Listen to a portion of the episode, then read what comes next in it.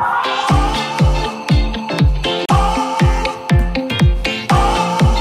BFM Business, tout pour investir. Lorraine Goumeau. Bonjour à toutes et à tous, bienvenue dans l'émission qui fait de vous des meilleurs investisseurs, des meilleures investisseuses. On est en direct à la radio, à la télé, sur le web et même, et même sur votre portable ou votre écran d'ordinateur. C'est 10h à midi sur BFM Business et puis bien sûr à toute, toute heure du jour et de la nuit en podcast. Ce matin, on va faire le point sur les earnings des sociétés du CAC 40. On va aussi regarder de près le secteur de la grande distribution. On va parler de Walmart, de Home Depot, ou encore de Carrefour. Qu'est-ce qu'on peut attendre de ces valeurs dans un contexte inflationniste? Réponse dans quelques minutes avec Antoine Fraissoulier d'Itoro. À 10h30, comme tous les jours, Nicolas Dose va vous donner votre dose d'économie. Nicolas est toujours occupé à faire ses comptes pour trouver 10 euh, milliards euh, d'euros pour aider le gouvernement. Il vous dira ça. Côté bourse, on a Antoine euh, Larigauderie depuis Euronext qui se prépare et un ou deux traders pour suivre la séance du jour. Et puis aujourd'hui, Jean-Marc Daniel, notre économiste, va faire tourner la planche à billets. C'est votre séquence de coaching, d'éducation financière. Jean-Marc va nous emmener aux origines de cette expression, la planche à billets, et nous raconter cet outil de politique monétaire. Et puis on parlera immobilier comme tous les jours avec Marie Cœur de Roy, mais aussi avec Stéphane Descartier de la Maison de l'Investisseur. On a des bonnes nouvelles pour vous. Oui, on a des bonnes nouvelles si vous êtes euh, de près ou de loin intéressé par le sujet des passoires thermiques. Puis pour finir l'émission, on investira dans la musique. Alors après le CD, après le piratage, après le streaming, on va parler de musique fractionnée. Comment investir et revendre euh, des droits euh, musicaux? Réponse vers 11h45. Au programme, il y a vous, chers auditeurs, auditrices. Vous nous suivez pendant l'émission. Vous nous écrivez à l'adresse directe at bfmbusiness.fr ou vous m'écrivez sur les réseaux sociaux. Lorraine Goumeau en message privé sur LinkedIn. Je vous lis. Vos questions, elles viennent alimenter notre émission. Celles qu'on peut traiter, on les prend. Et puis les autres, elles viennent alimenter notre pompe à questions. Il est temps d'aller rejoindre Antoine Larigauderie du côté de Renext pour faire le point sur notre CAC 40. Notre marché parisien qui a des envies de repartir à la hausse très clairement, cher Antoine. Eh oui Eh oui, et on n'est plus qu'à 8 points de notre record historique. Va peut-être falloir aller chercher la casquette d'urgence, hein, puisqu'on est à 7792, plus 0,31%. Je vous rappelle le dernier record en date.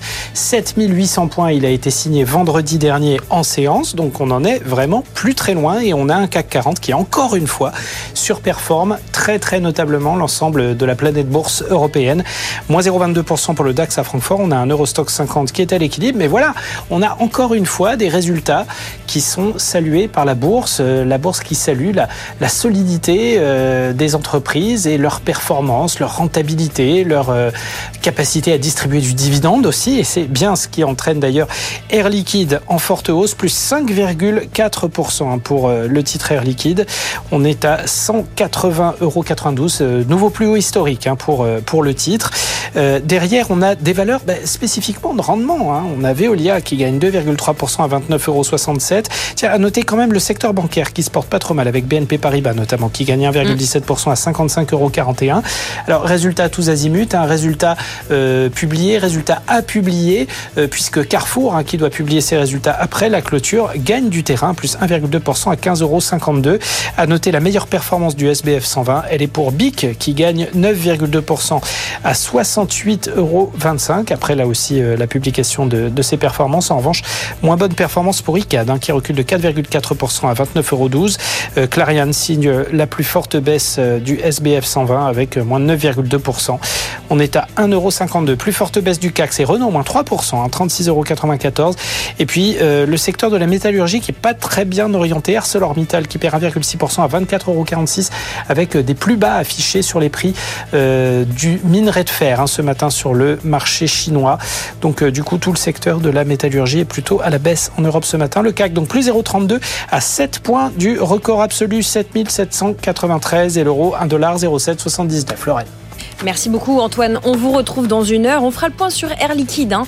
Bénéfice net euh, qui franchit les 3 milliards d'euros. Vous nous en reparlerez sur les coups de 11h10. C'est le moment du journal de votre argent. Tout pour investir, le journal de votre argent. Et notre rédacteur en chef ce matin, on l'a piqué à l'équipe d'Itoro. Bonjour Antoine Fraisse-Soulier. Bonjour Lorraine. Responsable des marchés, euh, de l'analyse des marchés. Et c'est précieux de vous avoir ce matin parce qu'on est en pleine publication. Il y a pas mal de choses à dire à quelques, à quelques points, peut-être d'un nouveau record côté CAC 40. Oui, effectivement, comme le disait Antoine, on n'est plus qu'à 8 points euh, des sommets historiques. Et d'ailleurs, sur ce plateau, on disait est-ce que les 8000 points euh, vont être atteints? Ben, On est bien parti pour les atteindre dans un futur assez proche. Alors, effectivement, si on fait un petit point sur les, les publications de résultats, aujourd'hui, on a 28 sociétés du CAC 40 qui ont publié euh, ce matin, donc Air Liquide qui inscrit un nouveau plus haut historique. Et c'est pas la seule d'ailleurs à inscrire à, la suite des résultats un, plus haut, puisque on a également des sociétés comme Capgemini, Hermès, Safran, Schneider Electric. Bon, il y en a eu 11 hein, qui ont qui ont inscrit des plus hauts à la suite de leurs résultats. Et ça montre bien que bah, ces résultats sont très solides. On avait quelques doutes, euh, notamment parce que effectivement l'inflation est quand même toujours présente, même si elle a ralenti. Euh, on a aussi euh, la fin des chaînes de la, des perturbations des chaînes d'approvisionnement, mais donc ce qui veut dire peut-être moins de demandes et plus d'offres, et aussi une croissance qui est à zéro. Hein, on l'a vu en, en, France et même en récession en Allemagne. Donc on avait quand même des doutes sur la solidité des résultats. Et finalement, les entreprises ont su s'adapter aux conditions économiques ont su euh, préserver leurs marges euh, en augmentant leurs prix. Et donc, on a des résultats très bons. Alors, on peut noter aussi quand même de la volatilité, hein, puisque les déceptions sont quand même très euh, sanctionné, comme euh, Dassault Systèmes, hein, qui est la plus forte baisse, avec, qui a perdu 10% à la suite des résultats. Le secteur bancaire est clairement le, perdant euh, quand on regarde les, trois grandes banques françaises. Elles, ont toutes baissé après leurs leur résultats. À noter le secteur automobile qui, lui, a bien surperformé, hein, l'image de Renault qui avait pris plus de 5%, et Stellantis aussi qui a fait un plus haut historique à la suite de ses publications. Et puis, au sein de même secteur, on a eh bien des euh, des différences, euh, comme par exemple le secteur du luxe. On a vu LVMH, Hermès qui ont publié de très bons résultats. À l'inverse, L'Oréal avait euh, baissé hein, de plus de 7% à, la suite de ces résultats, notamment à cause de, de, prévisions un petit peu prudentes, et notamment ces groupes hein, qui ont des prévisions un petit peu prudentes, eh bien, ont été sanctionnés, à l'image donc de Dassault, comme j'en parlais, et puis aussi Airbus. Airbus qui, eh bien, alors c'est léger, mais euh, a, donc euh, déçu dans ses prévisions de livraison euh, d'appareils et par conséquent le titre a été sanctionné. à la différence d'un Safran qui aussi eh bien, a publié des, résultats excellents et a inscrit de, nouveaux plus hauts historiques. À noter aussi un retour vers l'actionnaire, puisque sur les, les 25 groupes qui ont délivré, enfin, qui vont distribuer des dividendes, eh bien, il n'y a que trois groupes qui ne vont pas augmenter son, leur dividende. Euh, les autres vont euh, sensiblement augmenter leur, leur dividende. À noter même que Hermès et Airbus euh, vont distribuer des dividendes exceptionnels. Donc c'est à noter quand même, ce qui prouve bien aussi la, la, bonne santé de ces groupes du CAC, qui, eh bien, ça se matérialise avec l'indice qui est au plus haut historique. Voilà, le retour de l'actionnaire euh, mm. récompensé, euh, en tout cas financièrement. Euh, bon, on a fait le tour sur ces, sur ces, sur ces earnings qui, qui disent voilà l'état de santé de notre CAC 40. On va continuer à creuser sur un ou deux secteurs tout à l'heure avec vous, Antoine. On s'arrêtera notamment sur le secteur de la grande distribution. Quelques publications à venir aujourd'hui, notamment Carrefour après clôture. Vous nous direz comment vous anticipez ces publications, Antoine. Nous allons passer une tête chez notre trader ce matin. On a un seul trader pour notre séquence. À tout de suite. Tout pour investir. Le match des traders. Ça va être un peu le match de Gilles Santacreux et de ses algos. Bonjour Gilles. Bonjour. On soulève le capot pour ceux qui suivent notre émission au quotidien. Figurez-vous que nous devions être avec Alexandre Baradès qui a un problème électrique chez lui. Et oui, ça arrive. Gilles, on compte sur vous hein, pour nous aiguiller sur cette séquence de trading euh, sur euh, euh, voilà notre CAC 40 aujourd'hui, qui n'est plus très loin de son record de vendredi. Qu'est-ce que vous et vos algos vous allez faire aujourd'hui? Alors, les algos, ils sont pas très optimistes. Hein. C'est-à-dire, on avait détecté une possibilité de hausse là sur le début de la semaine, mais qui pourrait déboucher sur une sur une phase de consolidation. Bon, euh, les algos, ils ne prennent pas en compte le fait qu'il y ait de la micro et que, euh, euh, par exemple, Air Liquide ait délivré des bons résultats. Ça porte un petit peu le, le, CAC 40. On a tout un secteur là qui surperforme un petit peu. On le voit notamment par rapport à d'autres indices, hein, comme le DAX, qui est nettement en dessous, je dirais, au niveau de la, de la progression. Si on regarde la dynamique de la progression, donc on est très proche de, je dirais, de ces de ces points hauts. sur la dynamique, on, pourrait battre de nouveaux records cette semaine. Et tout s'est joué aussi hier. Hein. Hier, on a ouvert la semaine sur un gap baissier ce gap a été comblé, on est revenu chercher euh, des zones de support intraday et puis on est vite remonté, on a on a clôturé comme ça à l'équilibre et puis aujourd'hui on a un relais avec de nouveaux plus hauts. Donc on a cette dynamique hein, qui, est, qui, est, portée justement sur le CAC 40 et qui pourrait justement nous permettre de de, de continuer sur la, la, dynamique que nous avons depuis maintenant euh, quelques jours suite à la, à la, cassure de la zone des 7692 points. On a toujours des gaps hein, qui sont ouverts et qui ne et qui pour l'instant n'ont pas été, euh, je dirais euh, euh, comblé ou ni même partiellement. Donc ça montre que nous sommes sur une sur grosse pression euh, haussière et bah, pour l'instant on continue donc vers de nouveaux plus hauts. Ce qu'il faut se dire, c'est que par rapport aux précédentes phases de consolidation, on a des extensions de Fibonacci qui nous donnent des objectifs à 7883 points. Donc pour l'instant, on y va bon an, mal an. Euh, il n'y a pas, je dirais, de vulnérabilité. On voit dès qu'il y a un mouvement de baisse, le marché est racheté. Les niveaux d'alerte sont relativement éloignés. On a 7692 points, l'ancienne zone de résistance qui, en cas de consolidation, eh bien, euh, devrait être euh, être validé en tant que, support. Et puis on a d'autres niveaux. Donc en intraday, en, en, court terme, on a des niveaux tels que 7600 points ou 7558 qui pourraient nous donner des signaux d'alerte. Mais pour l'instant, tant que nous sommes justement sur ces niveaux, eh bien, on est sur des, sur des progressions qui sont euh, relativement régulières et qui pourraient donc nous donner des, des records donc, sur l'indice si le, le, marché continue comme ça. Gilles, euh, vous venez de parler euh, d'extension de Fibonacci. Pour ceux qui suivent cette séquence sans déchiffrer tout à fait tout ce que vous dites, est-ce que vous pouvez très simplement nous expliquer ce que c'est qu'une extension de Fibonacci? Oui, alors en fait, lorsque l'on a une phase de hausse et puis qu'on a une phase de consolidation, sur la cassure en fait qui, intervient justement par rapport au dernier point haut significatif, on trace une extension de Fibonacci sur la phase de, consolidation, ce qui nous permet de donner un objectif sur des, phases comme là où on n'a pas de, repères. Hein. C'est-à-dire que quand on est sur des records, bah, globalement on n'a pas de repères de trading. Et euh, on a euh, euh, ces extensions qui peuvent nous donner justement ces niveaux d'objectifs. Donc là, c'est ce que l'on a fait, 7883, donc c'est le, le, prochain objectif, et c'est ce qui c'est pour l'instant ce qui guide l'indice euh, l'indice parisien. Voilà, mieux identifier des prix, vos prix cibles euh, grâce à vous. Merci beaucoup Gilles Santacreux et vos algos pour cette euh, outlook sur la journée côté CAC 40, les niveaux techniques à surveiller. On vous retrouve un petit peu plus tard cette semaine Gilles. Merci beaucoup. C'est l'heure de continuer à parler des actualités qui vous concernent directement en tant qu'investisseur, en tant qu'épargnant particulier. Tout pour investir, tout pour votre argent. Ce matin, pour décrypter l'actu qui vous concerne, Antoine Fraisse-Soulier d'Itoro est toujours parmi nous. Rebonjour, cher Antoine. Bonjour. Nous sommes rejoints par un petit nouveau, Joseph Chouefati. Bonjour, Joseph. Bonjour. Aux manettes de Goodvest euh, pour parler de notre argent, des actus qui nous concernent. On va être très bourse ce matin. Antoine, vous allez nous faire un petit topo euh, sur le secteur de la grande distribution. Mm. Publication aujourd'hui à venir aux États-Unis, mais aussi chez nous en Europe. Quel est votre regard sur ce secteur? Oui, alors le secteur de la grande distribution, c'est que c'est un secteur euh, qui a perdu euh, son, son, son, son, mojo, son, mojo voilà, d'il y a quelques décennies. Euh, le, le, business model hein, qui est basé sur l'alimentaire, mais qui, qui est la plus grosse partie du chiffre d'affaires, mais avec faible marge. Euh, c'est surtout le hors alimentaire qui procure des marges. Mais aujourd'hui, avec, enfin aujourd'hui, hein, l'arrivée d'Amazon, c'était il, y a une vingtaine d'années. Eh bien, euh, tout ce qui est euh, non alimentaire, eh bien, c'est pris par des parts de marché, par le e-commerce essentiellement. C'est pour ça que des Carrefour, par exemple, qui était la, la, la, grande société de grande distribution, qui était avec des PER de 40, donc il y a une, une quinzaine d'années, ben, aujourd'hui, c'est une valeur complètement décotée, hein, qui a un PER sous les 10 et qui euh, a du mal à euh, produire de, de, la croissance. À, donc, malgré l'arrivée de Bompard, hein, qui était un PDG qui, euh, qui qui avait vraiment un bon background. On pensait que ça allait vraiment s'améliorer et de trimestre en trimestre, on est quand même assez déçu.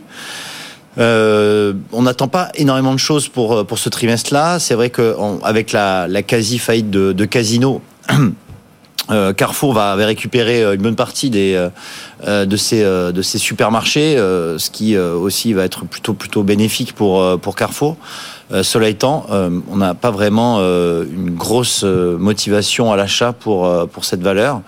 Euh, peut-être. On vous que... sent pas très motivé. Non, c'est vrai que c'est pas euh, c'est pas le secteur où la le c'est pas le secteur sur lequel euh, eh bien il y a de la, de la forte croissance. Bon, pris en ciseaux entre on comprend euh, l'inflation d'un côté et puis euh, une concurrence en fait qui est multiforme dans ce secteur. Pour les investisseurs particuliers qui nous écoutent, est-ce que c'est le moment de faire quelque chose? Mais ensuite, si vous souhaitez in- investir sur une valeur qui est donc décotée, hein, c'est que la c'est le, le, le value c'est aussi une, euh, thématique qui peut être euh, euh, jouée en bourse, même si elle sous-performe sur les dix dernières années. Mais on peut, aller sur ce type de valeur. Cela étant, c'est pas, pas vraiment une valeur sur laquelle qui, qui va produire une performance très, très importante. Un petit mot du secteur aéronautique pour Mm. finir sur euh, les euh, sur les valeurs, s'il vous plaît, Antoine. Euh, vous rappeliez, vous signalez que bon, Safran était plutôt salué, à l'inverse d'Airbus qui déçoit, bon, un petit peu, mais vous l'avez rappelé, la moindre déception est durement sanctionnée en ce moment sur les marchés. Quand on veut se positionner en tant qu'investisseur particulier sur ce secteur aéronautique, que fait-on? Alors, euh, il faut savoir qu'Airbus, même si les, les résultats ont été légèrement sanctionnés, elle était quand même au plus haut euh, historique en bourse. Et euh, ce qui est satisfaisant du côté d'Airbus, c'est qu'il a dépassé ses objectifs de livraison. C'est vraiment le nerf de la guerre, puisque le groupe anticipait 720 livraisons d'appareils, c'est 735 qui ont été livrés, donc ça a augmenté le chiffre d'affaires euh, par conséquent, et la trésorerie de la génération de trésorerie aussi a, a, vrai- a vraiment augmenté.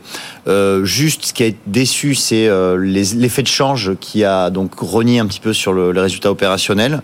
Et puis les prévisions de livraison pour euh, 2024, c'est 800 appareils, c'est un petit peu prudent. Donc ça, ça engendré une légère correction sur le titre, mais rien d'affolant. Bien évidemment, le titre a perdu que 3% depuis ses plus, ses plus hauts.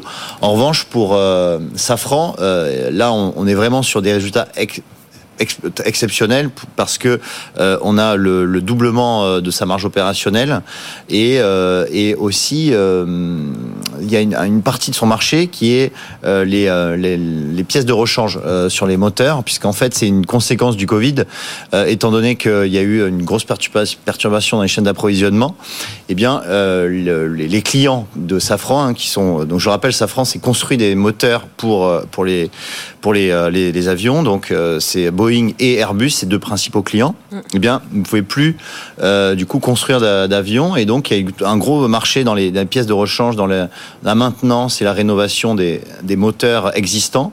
Et ça euh, on a vu qu'on a une croissance de 50% on est peu dans un super cycle de, de, ce, de, de ce marché. Et donc ça ça a aussi permis à Safran d'augmenter sensiblement son chiffre d'affaires par conséquent, ce qu'on peut dire, juste un seul bémol pour Safran, c'est la, la valorisation qui commence à être un petit peu tendue, puisqu'on est à, à- à quasi euh, 25 fois les, les, le- les bénéfices, et euh, c'est largement au-dessus de son secteur.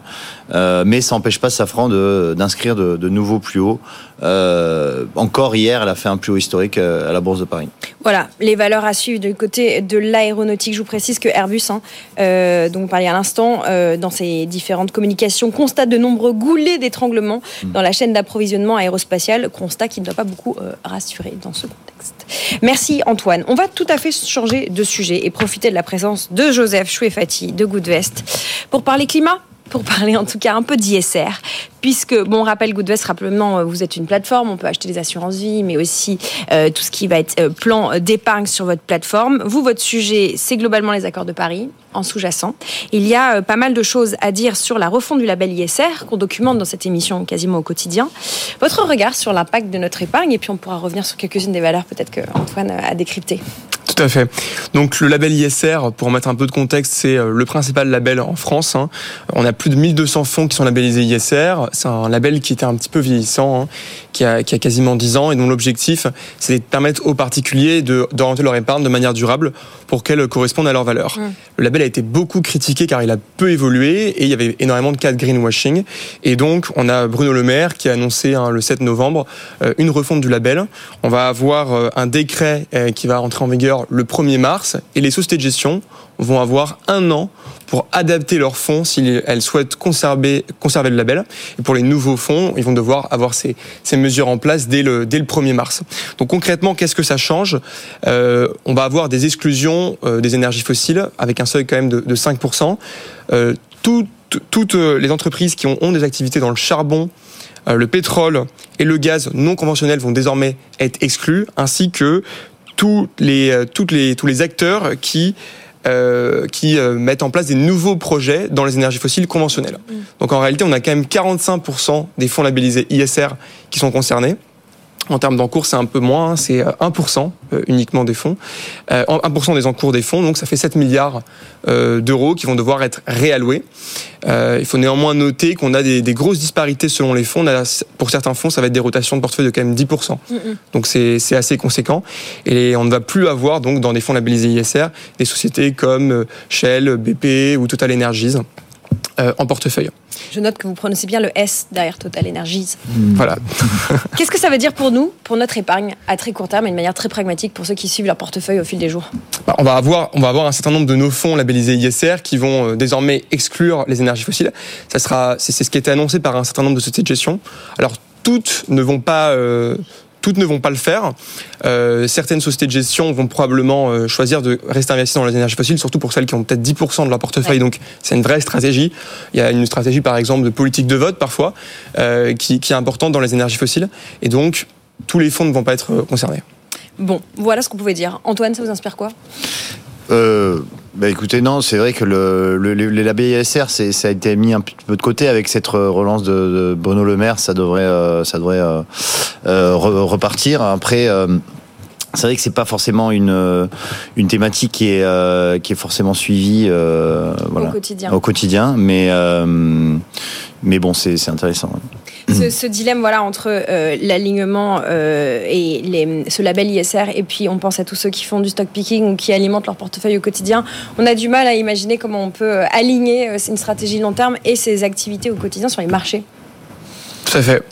Tout à fait on a on a le, sur le sur le label ISR en, trading on a une, exclusion des énergies fossiles qui va qui va désormais permettre aux, épargnants de de d'améliorer de, leur performance sur le long terme on sait que le changement climatique va euh, impacter énormément la performance de nos portefeuilles et aujourd'hui c'est un enjeu également donc d'orienter son épargne avec avec ces enjeux environnementaux voilà, bon, dilemme pas forcément évident à, résoudre. Un petit mot, on aime bien fêter les anniversaires ici, ou en tout cas faire le bilan. Euh, nous sommes cinq ans après la loi Pacte. Nous en parlions la semaine dernière avec Marie-Christine Sonquin des Échos dans le cadre d'une émission euh, dédiée à l'assurance vie, la transférabilité de l'assurance vie. Est-ce que ça marche cinq ans après? Non.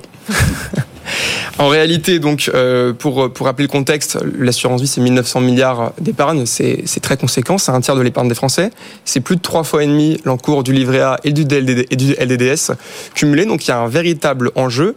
Euh, Aujourd'hui, on sait que l'assurance vie, c'est un produit qui parfois a des frais qui peuvent être opaques. Euh, les épargnants ne choisissent pas forcément également les industries qui vont financer via leur épargne. Hein. Bon, la belle ISR va, aider un petit peu là-dessus. Euh, mais la libre circulation de l'épargne, c'est un enjeu important. C'est important de pouvoir choisir où on va investir. Et en fait, cette transférabilité, elle permet beaucoup de choses. Elle permet par, exemple de réduire les frais. Et donc, elle permet d'améliorer la performance. Elle permet également d'améliorer son impact. Euh, si sur les 1900 euh, milliards, on, arrive à réduire, on va dire, de 1% les frais des 1900 milliards, ce qui est complètement possible hein, si on part passe, sur, des, sur des contrats qui sont plus modernes, des contrats digitaux, on peut permettre aux Français d'économiser 20 milliards de frais par an. Donc quand on parle de pouvoir d'achat, je pense que c'est une question qui mérite d'être posée.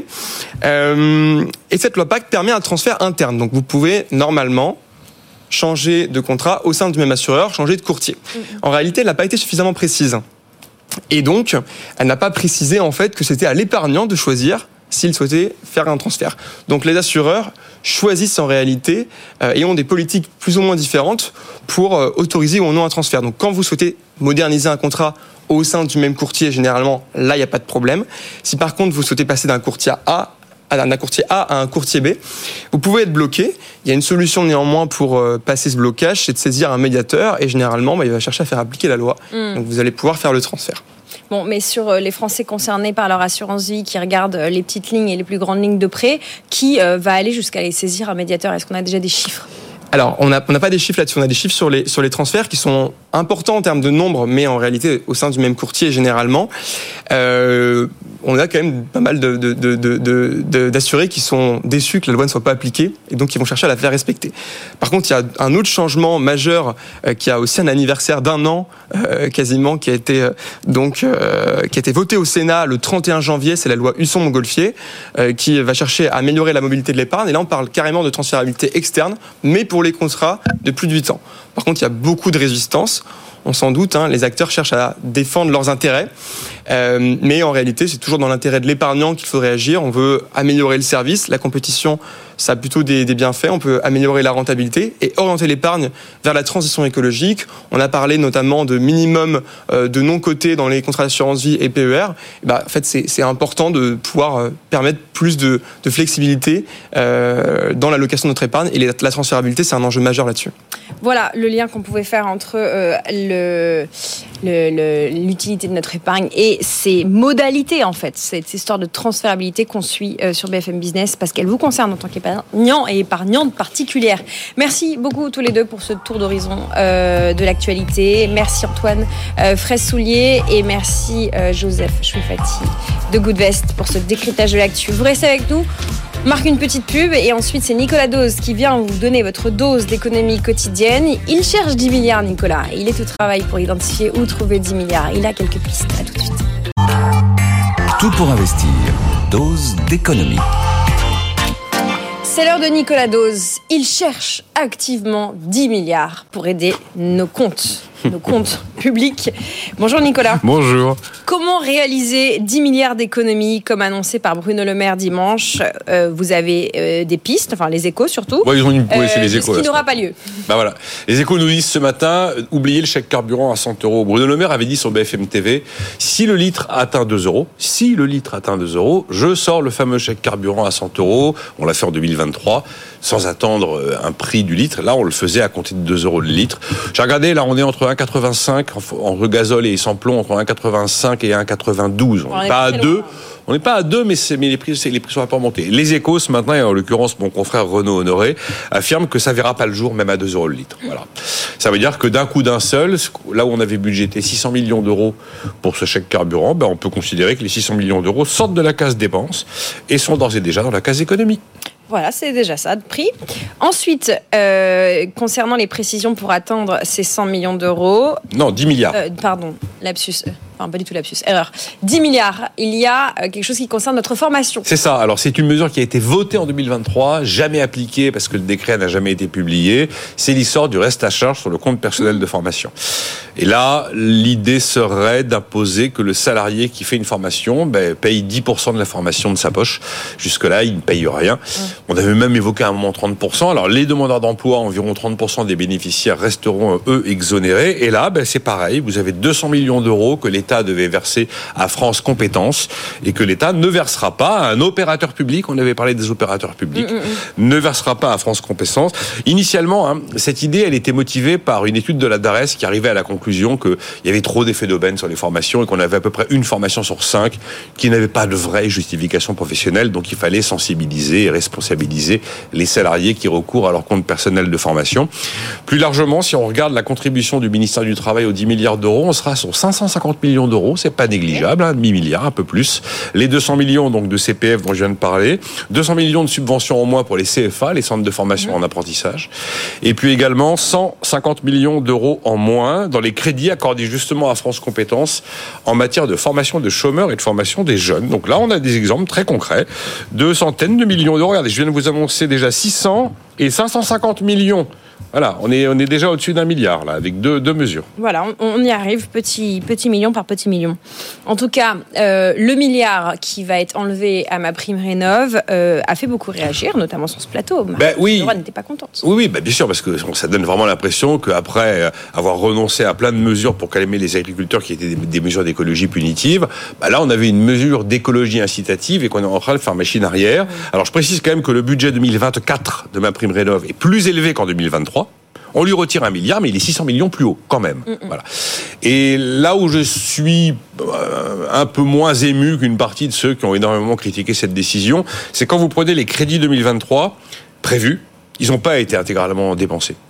Et donc, en augmentant ces crédits en 2024, l'évidence, c'est que de toute façon, même avec euh, simplement 600 millions d'euros en plus, probablement qu'ils ne seront pas complètement dépensés.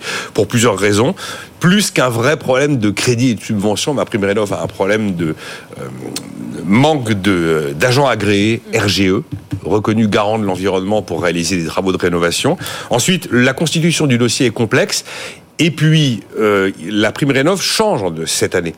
Elle est vraiment très largement soutenue et très largement subventionnée quand on fait des rénovations globales de l'ensemble du logement. Absolument. Et pas lorsque l'on fait uniquement les fenêtres d'un côté ou la chaudière de l'autre. Ce qui veut dire qu'une rénovation globale, même avec une subvention publique revue à la hausse, ça laisse un reste à charge quand même important pour les ménages. Et le poids de ce reste à charge risque d'inciter beaucoup, beaucoup de ménages tout simplement à renoncer. Je prends le pari que même avec simplement 600 millions d'euros de plus dans ma prime rénov en 2024, l'ensemble des crédits prévus n'auront pas été consommés. Donc on n'est pas dans le, le, le, coup de canif ultra violent dans la politique de transition écologique d'après moi. Voilà, on continue à déchiffrer au sens propre ces annonces et les possibilités sur la table. Certains, certaines ont parlé de, je cite, tournant de la rigueur. Ah oui, comme- Est-ce que cette expression euh, est correcte à propos Pas un peu exagérée Je ne trouve pas. Je ne trouve pas qu'on puisse parler d'austérité ou de tournant de la rigueur pour plusieurs raisons. D'abord, 10 milliards d'euros à trouver sur 1300 milliards d'euros de dépenses publiques. Objectivement, enfin, c'est quand même pas le Pérou.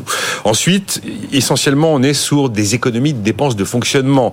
On va demander à des ministères de renoncer à des projets de travaux, de renoncer à des déplacements. Il va y avoir des ventes de bâtiments publics, des réductions d'achats, aussi probablement un gel d'embauche de fonctionnaires dans la fonction publique d'État. Je rappelle que c'est la fonction publique d'État. Et justement, la dépense sociale n'est pas touchée, n'est pas concernée. Il n'y a absolument rien qui concerne les bénéficiaires des minima sociaux. Il n'y a rien qui concerne les retraités.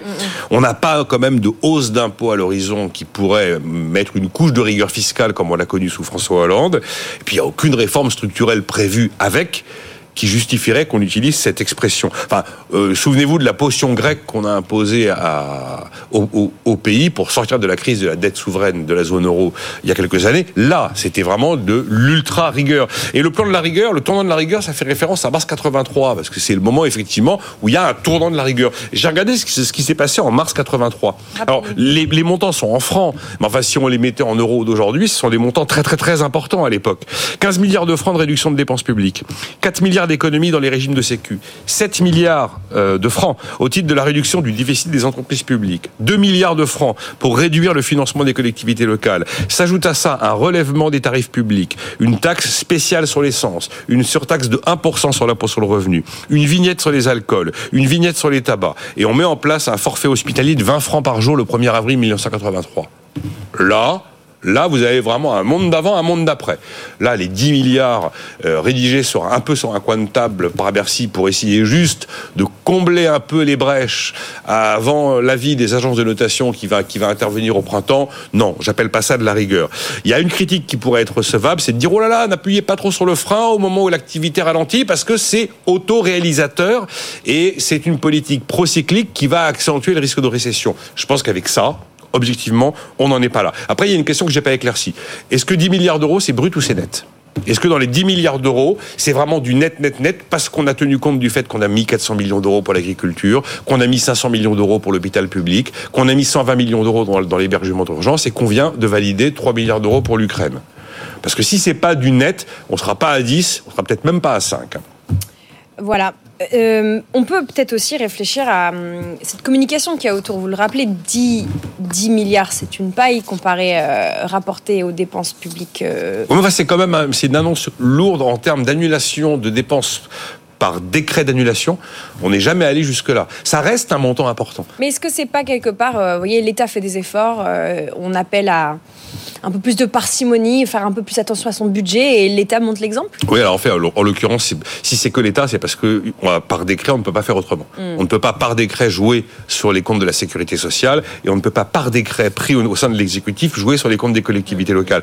En plus, Agnès Benassi-Kéré euh, de la Banque de France nous rappelait ce matin, et c'est vrai, quand vous prenez la dépense publique d'État, il y a trois fonctions publiques État, collectivité locale et hôpitaux, sécurité sociale. Quand vous prenez la dépense publique d'État française, elle est absolument pas délirante par rapport aux autres pays. Ce qui fait la différence en termes de dépenses publiques chez nous, c'est principalement la dépense sociale et aussi euh, la manière dont sont gérées les collectivités, les collectivités locales.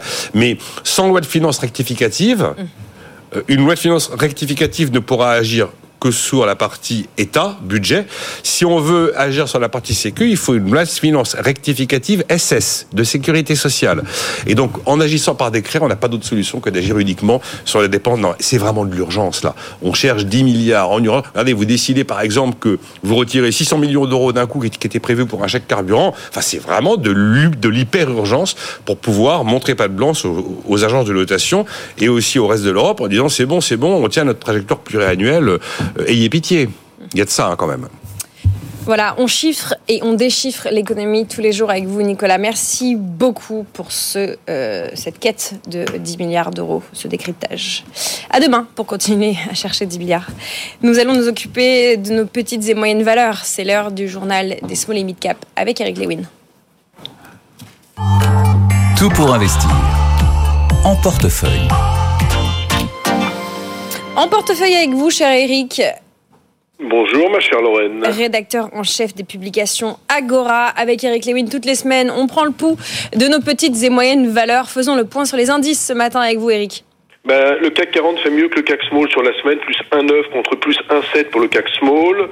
Depuis le début de l'année, il y a 3 points d'avance, 2 points d'avance pour le CAC 40 qui gagne 3%, le CAC Small gagne 0,8%. Mais attention, autant les grosses sociétés ont publié leurs résultats et donc ont pu progresser après les publications, autant on n'est pas du tout, du tout encore dans les publications de résultats ou pour certaines sociétés isolées et donc on garde quand même une marge d'espoir alors que les souscriptions tendent à revenir dans notre compartiment. Donc ça devrait repartir.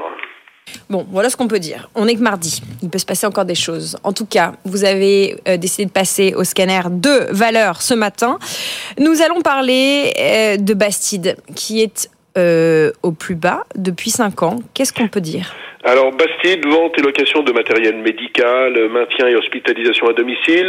Euh, beau groupe, il y, a eu, il y a une publication euh, finalement pas si mal que ça, puisque c'est un exercice décalé, le deuxième trimestre, croissance organique de 6,1% à 137 millions d'euros, ça veut dire plus 5,7% sur le semestre à 265 millions d'euros. Sur l'ensemble de l'année, on devrait avoir un chiffre d'affaires de 530 millions d'euros avec une marge opérationnelle de plus de 8%. Vous allez me dire oui, mais pourquoi le titre Alors finalement, les nouvelles que vous nous annoncez, pourquoi le titre est à son plus bas depuis 5 ans Eh bien tout simplement parce que la grande problématique dans ce dossier, c'est d'une dette nette de l'ordre de 300 millions d'euros, un gearing, c'est-à-dire un, un ratio endettement net sur fonds propres de 290%. La société est donc très très très très endetté. Donc ça inquiète certains investisseurs qui attendent par exemple, pourquoi pas la, la cession de, de l'activité maintien à domicile qui représente un peu plus de 50% du chiffre d'affaires. C'est vrai que les ratios de valorisation sont, sont assez faibles puisque quand on regarde le PER, on est sur des niveaux de 7. Quand on regarde la, valeur d'entreprise rapportée à, l'EBITDA, on est sur des niveaux de, de 4. Mais c'est vrai que tant qu'on aura cette situation financière fragile avec notamment une dette nette qui représente 3,5 fois l'EBITDA, tant qu'on sera dans ce cas de figure, on ne verra pas le titre progresser. Les fondamentaux sont bons, ça progresse, on est dans la santé à domicile, donc c'est une activité qui est pérenne. Maintenant, il y a ce gros problème de dette. Donc euh, dès qu'il y aura la moindre bonne nouvelle sur la dette, avec cession d'activité, avec euh, pourquoi pas euh, restructuration et pourquoi pas de la dette, le titre pourrait s'envoler, mais on n'en est pas encore là. Donc c'est un titre à regarder avec avec prudence, mais pourquoi pas Ça sera peut-être l'envolée lyrique de cette année, à condition que le problème de la dette commence à être résolu. Bah oui, vous le dites, hein, parce que Bastide, euh, c'est quand même euh, un ensemble de prestations tout au long d'une maladie. Ils sont sur euh, beaucoup de moments, je vais dire, ils sont sur plein d'activités à la fois, mais tout ça avec le domaine de la santé, de vieillir à domicile, de soigner à la maison. et c'est évidemment aussi, on imagine, une entreprise qui est concernée par tout ce qui va être hausse euh, des charges du type, je pense à l'essence, je pense euh, le, le, pareil, euh, enfin avec tout ce qu'ils qui doivent importer, tout ce qui, enfin je veux dire, j'essaye de, de, comprendre ce qui les met autant dans une difficulté et la dans dette, un tel la endettement. dette, la dette, la dette. Parce que c'est vrai quand vous regardez les activités, que ce soit la nutrition qui doit qui doit progresser de 8,7%. Alors en fait les trois activités, pour être très précise avec vous, suite à votre question, il y a trois activités. Donc le maintien à domicile, c'est l'activité qui est, qui est la moins intéressante en termes de croissance parce qu'on est même en, en, décroissance organique, moins 0,6%, alors c'est l'activité la plus importante. Sur la respiration, on est plutôt à plus 11,7% et tout ce qui est nutrition à domicile, on est plutôt à plus 8,7%. Donc la logique serait qu'ils essayent de vendre tout ce qui est maintien à domicile. Maintenant, c'est pas facile. Alors c'est sûr, en fait, c'est pas le problème d'inflation par les coûts qui gêne cette société. Il y a un seul problème, il est noir, c'est la dette. Tant qu'on n'aura pas résolu cette histoire de dette, on ne peut pas voir le titre progresser. Maintenant, s'il n'y avait pas de dette, ça vaudrait plutôt 30 euros que les 18-19 euros qu'actuellement. Voilà, bon, le problème, c'est la dette. On parlait de Bastide. Nous allons changer euh, de sujet euh, et parler d'une bonne nouvelle, en tout cas euh, d'une IPO que vous qualifiez de réussie, cher Eric, celle de Steve. Oui, alors vous savez que j'aime pas tellement les IPO en général. J'aime bien les boîtes qui viennent en bourse parce que j'adore la bourse, mais souvent elles sont survalorisées, euh, etc. Et ça se passe bien, ça se passe mal. Alors ce qui s'était passé, c'est que Steve, ça a été introduit un peu en catimini fin décembre. J'avais vu le management IPO avec une levée de fonds de 10 millions d'euros à 6,50 euros. L'action actuellement vaut 9,25 euros. Donc donc on peut dire que, que, que la que l'introduction a été réussie. Euh, Steve, c'est des composants euh, métalliques euh, pour l'industrie, avec récemment une annonce intéressante, un contrat explosif avec Tesla pour le stockage par batterie. Alors en fait, la société qui est située près d'Angers va fournir à Tesla des systèmes anti-explosion pour tous, vous savez, ces conteneurs qui hébergent les batteries au lithium utilisées pour le stockage des énergies solaires et éoliennes. C'est c'est très inflammable, donc c'est plutôt une très bonne chose. Alors ça devrait représenter pour la société un chiffre d'affaires de 10 millions d'euros cette année. La société, le chiffre d'affaires n'est pas encore publié, il devrait être publié dans les prochains jours. Sur 2023, il devrait être autour de 35 millions, donc ça veut dire que si on rajoute les 10 millions, on aura sans doute autour de 50, 52 millions d'euros de chiffre d'affaires sur l'année 2024. Euh, Moi, ce que j'aime bien sur cette euh, société, c'est qu'elle elle est profitable. Hein. On a une marge d'EBITDA autour de 10% et puis que les contrats euh, se, multiplient. Alors, ce qu'on peut dire en termes de valorisation boursière, c'est que suite à la récente envolée, elle est plus elle est plus donnée. Ça vaut 15 fois les bénéfices 2024 ou encore 10 fois les bénéfices 2025. Mais encore une fois, tout ce qui est les problématiques de batteries inflammables, c'est une très bonne nouvelle pour la société, puisqu'après Tesla, on pense qu'il pourrait y avoir d'autres clients. Je pense notamment à NHOA, la société française, ou encore BYD, qui est le constructeur automobile chinois. Donc il y a des contrats dans le pipe. Et je suis assez content quand même de vous annoncer que cette introduction en bourse a été réussie, parce qu'il y a eu déjà il y a eu très très peu d'introductions l'an dernier, et celles qui ont eu lieu n'avaient pas été réussies. Donc ça, c'est vraiment une société qui a réussi son introduction. Pourquoi? Un, elle délivre en termes de contrats, et deux, c'est très important, elle est arrivée en bourse sur une valorisation que je qualifierais d'assez faible, c'est-à-dire qu'elle n'a pas fait comme beaucoup de sociétés qui viennent sur des valorisations extrêmement élevées, ce qui, peut dissuader les actionnaires et ce qui peut, si les objectifs ne sont pas remplis, entraîner une baisse du cours de bourse. Donc Steve, c'est une société à suivre de très très près. Elle, est, elle a 40 ans et elle est située dans le Maine-et-Loire, près d'Angers, pour être tout à fait complet avec vous, ma chère Lorraine.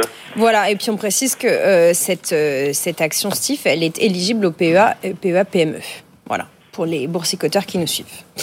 Merci beaucoup, Eric Lewin, pour ce tour d'horizon. On a parlé de Bastide, B-A-S-T-I-D-E, et de Steve, S-T-I-F, pour ceux qui nous écoutent à la radio ou en podcast. Merci, Eric. À la semaine prochaine.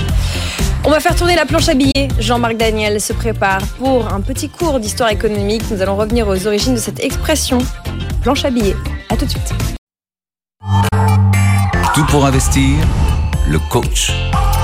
Notre coach, notre professeur d'économie, Jean-Marc Daniel, est parmi nous. Bonjour Jean-Marc. Bonjour.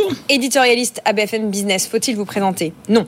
En revanche, nous allons expliquer pourquoi nous avons décidé de décrypter l'expression faire tourner la planche à billets. Vous êtes notre vrai ou faux monnayeur ce matin? Alors effectivement, la question se pose de savoir si la planche à billets donne de la fausse ou de la vraie monnaie. Et euh, alors sur le plan euh, historique, pourquoi avoir choisi cette date? Parce que nous sommes à un anniversaire.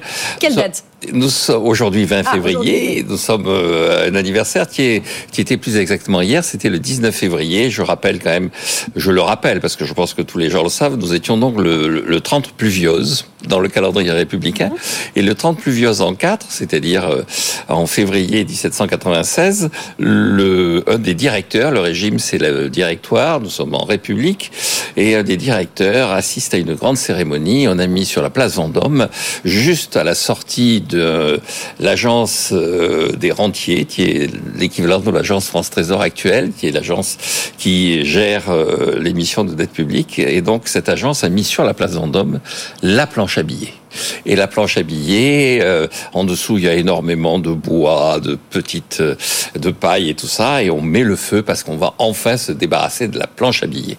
Et là, il y a le directeur qui est présent, s'appelle La Revellière Lépo. Il est d'Angers, lui aussi, il arrive du Maine-et-Loire. On vient de parler, on vient de parler du Maine-et-Loire. Et euh, bien qu'on soit au mois de février, dans des circonstances un peu étranges, arrive un immense orage. Et euh, la pluie qui s'abat sur euh, la planche à billets éteint le feu. Et la Revellière Lépo se tourne vers ses collaborateurs. Il est directeur, il est un des principaux personnages de l'État. Et il dit, nous n'arriverons jamais à nous débarrasser de cette saloperie. Alors c'est quoi cette saloperie? Effectivement, c'est une machine à imprimer. Elle est euh, là pour euh, imprimer des billets et ces billets servent à financer les dépenses publiques. L'agence des rentiers en question n'émet pratiquement plus de- d'emprunts et euh, à côté, il y a une rue qui est devenue la rue Cambon du nom du financier de la Révolution. Rue Cambon, comme la boutique Chanel pour ceux qui font leurs courses. Voilà, absolument. Donc ce Cambon, c'est le financier de la Convention, du régime immédiatement antérieur au directoire. Et là, on constate que les impôts non plus ne rentrent plus. Et donc, on se contente euh, d'imprimer de la monnaie. Donc la planche à billets, c'est euh, une machine à imprimer qui imprime des billets et ces billets sont utilisés pour financer l'État. Alors depuis combien de temps est-ce qu'on utilise des billets pour euh, assurer les dépenses, pour assurer le, la monnaie, pour faire de la masse monétaire sous forme de billets? En fait, ça arrive de, de Chine. Alors je vais faire de nouveau un saut dans le passé. Je vais me retrouver au XIIIe siècle et je vais lire du Marco Polo. Marco Attention. Polo, On donc parle de euh, la dynastie Yuan. voilà, alors on est donc effectivement, c'est les Mongols qui sont au pouvoir, ils viennent de remplacer les Song et euh, Marco Polo publie son livre en 1298 en provençal et voilà ce qu'il y a non pas en provençal mais en français, je m'excuse auprès euh, des Français du Sud. La monnaie du Grand Khan n'est ni d'or, ni d'argent, ni d'autres métal. On se sert pour la faire de l'écorce intérieure de l'arbre que l'on appelle mûrier, qui est celui dont les feuilles sont mangées par les vers qui font la soie. Alors après, il explique comment on fait et il dit l'empereur fait battre cette monnaie dans sa ville de Kambalu. Donc Kambalu, c'est Pékin. La Chine, à l'époque, s'appelle Katé. Dans Kambalu, d'où elle se répand dans tout l'Empire. Et il est défendu, sous peine de la vie, d'en faire ou d'en exposer d'autres dans le commerce, et par tous les royaumes et terres de son obéissance, et même de refuser celle-là. C'est-à-dire que cette monnaie de papier a l'exclusivité, ce qu'on appelle le privilège d'émission, ce qu'on retrouve dans les monnaies contemporaines. Une fois que dans un pays il y a une monnaie, cette monnaie a l'exclusivité. Et donc euh, la planche à billets, elle va consister à utiliser ces billets pour financer en particulier les dépenses de l'État. C'est-à-dire pour injecter cette monnaie, non pas comme dans le cas de la dynastie mongole, non pas comme dans le cas de la Chine que connaît Marco Polo, non pas pour permettre au, assurer le, fonctionnement au quotidien des échanges, mais véritablement au travers de la notion de planche à billets, il y a le financement de l'État par la création de monnaie. Alors la planche à billets moderne, c'est quoi? Eh bien, pour beaucoup de gens, c'est le fait que la banque centrale va acheter une partie de la dette publique. En fait, la planche à billets moderne, ce n'est plus un objet, c'est une technique de financement de l'État qui consiste à faire financer l'État non pas par l'impôt, non pas par l'épargne des particuliers, mais effectivement par de la création monétaire qui finit par atterrir dans les caisses de la Banque centrale. Bah, c'est ce qu'on peut dire une politique monétaire. C'est une forme de politique monétaire qui consiste effectivement à créer de la monnaie, à augmenter la quantité de monnaie en circulation au travers du financement de l'État. Alors ça peut avoir deux conséquences. Euh, si vous augmentez la quantité de monnaie en circulation sans qu'il y ait de production en regard, eh bien la grande menace c'est l'inflation. C'est ce qui s'est passé euh, sous la Révolution française. Je parlais du directoire. Le directoire brûle la planche à billets parce que le pays est totalement détruit par l'inflation. Mais vous n'avez pas utilisé le mot assignat. Alors les assignats, c'était cette monnaie effectivement qui était imprimée par cette planche habillée. Et donc euh, en fait dans l'opération, le, le- le- le personnage qui est associé à, à la, la- la- la fabrication de ces assignats de façon par une planche, par une euh, par une machine, par euh, À découper le papier. à découper le papier, exactement. C'est euh, le premier ministre de l'économie et des finances de l'histoire, le premier personnage à avoir le titre, qui s'appelle Étienne Clavière. Et il était tellement fasciné par cette planche à billets et tellement convaincu qu'il n'y avait pas d'autre moyen pour financer l'État que d'émettre des billets, c'est-à-dire des assignats, qu'il avait installé la planche à billets dans son bureau. et que, alors, il, chaque fois qu'on passait le voir, on, donc vous avez un portrait de Étienne Clavière derrière vous, chaque fois qu'on passait le voir euh, en lui demandant des dépenses, tout ça, il, appuyait sur un bouton, il mettait en branle la machine à imprimer, il faisait des billets. Et on raconte que le soir, euh, il se faisait deux ou trois petits assignats pour aller euh, dans des lieux de, De perdition. de perdition et assurer euh, une activité physique sur lesquelles il était assez célèbre. Mais comment on peut expliquer à ceux qui nous écoutent que faire fonctionner la planche à billets, ça n'est pas strictement dépenser de l'argent à partir de rien? Et c'est assez difficile. Faire fonctionner la planche à billets, c'est effectivement donner les moyens à l'État de dépenser de l'argent à partir de rien. Et donc la Quel question- État fait fonctionner la planche à billets en ce moment Eh bien, écoutez, euh, la plupart des États font fonctionner la planche à billets. Celui qui l'a fait fonctionner de la façon la plus évidente, c'est l'État américain. Un État qui fait fonctionner la planche à billets est un État qui euh, finit par se financer auprès de sa banque centrale. Mm. Et donc, les deux grands États qui, à l'heure actuelle, ont obtenu de leur banque centrale les moyens de se financer, c'est le Japon d'une part. La moitié de la dette publique japonaise est détenue par la banque centrale. Et donc là, c'est de la planche à billets pure. Avec ceci de particulier, c'est que ça n'a pas débouché sur de l'inflation. Mm. C'est-à-dire que euh, les Japonais, face à ça, tétanisés à l'idée que tous ces billets sont là en circulation, en stockent beaucoup, ils en thésaurisent beaucoup. Et puis, c'est l'État américain, le deuxième État qui est le plus financé par la planche à billets, c'est l'État américain. Il faut dire que euh, la zone euro est pas mal non plus, euh, puisque dans la zone euro, il y a quelques États qui, d'ailleurs, souhaiteraient qu'on fasse plus encore euh, fonctionner la planche à billets pour financer leur déficit. Il y a une autre expression qui vous est chère avec Nicolas Dose, c'est hélicoptère money. Alors l'hélicoptère monnaie, c'est une expression qui vient de, Milton Friedman. Et donc euh, Milton Friedman dit bien effectivement que de temps en temps, il est bon de faire, euh, d'injecter de la monnaie sous forme de billets supplémentaires, et que l'enjeu c'est pas tellement de le faire passer par l'État. Au contraire, même l'État peut être un mauvais utilisateur de cette monnaie qu'on lui met à disposition. Le cas de la Révolution est là aussi, c'est-à-dire que la Révolution, elle faisait la guerre, elle dépensait dans des activités euh, assez bizarres quand on regarde à quoi a été consacré le budget de la Révolution française. Et donc, euh, après tout, il vaut mieux confier cette monnaie qui vient de rien, ces billets qui arrivent de nulle part, il vaut mieux les confier directement à la population. Au ménage, quoi. Au ménage. Et comment on fait? Et donc, euh, Milton Friedman dit le plus intelligent, ce serait de prendre un hélicoptère et de faire voler cet hélicoptère au-dessus de New York et de balancer des billets sur New York. Et il dit, euh, à ce moment-là, il y aurait un effet de relance qu'il attribue, d'ailleurs, qu'il assimile à Times Square. Il dirait à partir de Times Square, Times Square étant une des places les plus importantes de Manhattan, il dit à partir de Times Square, il se diffuserait une nouvelle demande. Mais dit-il, il faut qu'on soit dans une situation très particulière où l'économie manque de monnaie. Or, en général, on fait marcher la planche à billets, même dans circonstances où l'économie ne manque pas particulièrement de monnaie. Hélicoptère money, euh, planche à billets euh, et le quantitative easing là-dedans. Alors le quantitative easing, c'est une notion qui est apparue justement à propos du Japon. C'est-à-dire que euh, le Japon, dans les années 80, avait été l'économie de référence, et puis arrive euh, la crise immobilière et la crise mondiale d'ailleurs du début des années 90. Et donc, euh, le Japon décide de euh, mettre en place une politique de relance. Et une politique de relance, alors on commence par faire une politique de relance assez traditionnelle, dans lequel euh, on fait du déficit budgétaire et on fait appel pour financer ce déficit budgétaire au système bancaire et puis au système euh, de l'épargne des ménages. Et comme euh, la relance ne donne pas les résultats attendus, eh bien le Japon augmente, augmente, augmente son déficit budgétaire, il fait des grands travaux, et il arrive à une situation assez paradoxale où on commence par construire des ponts, et puis on s'aperçoit qu'il n'y a pas de rivière sous les ponts, alors on fait les rivières sous les ponts, on détourne des rivières pour justifier ces ponts, et pour financer tout ça, eh bien on va augmenter la quantité de monnaie en circulation, et, et donc euh, les économistes vont parler de quantitative easing, c'est-à-dire dire normalement quand on crée de la monnaie, c'est du qualitative easing, on crée de la monnaie pour financer des projets qui sont utiles, on crée de la monnaie pour répondre aux besoins de l'économie. Et là, on crée de la monnaie uniquement parce qu'on est persuadé qu'il faut qu'il y ait davantage de monnaie dans circulation pour dynamiser l'économie. Voilà, le quantitative easing, c'est quand on donne de l'argent à ceux qui en ont pas besoin.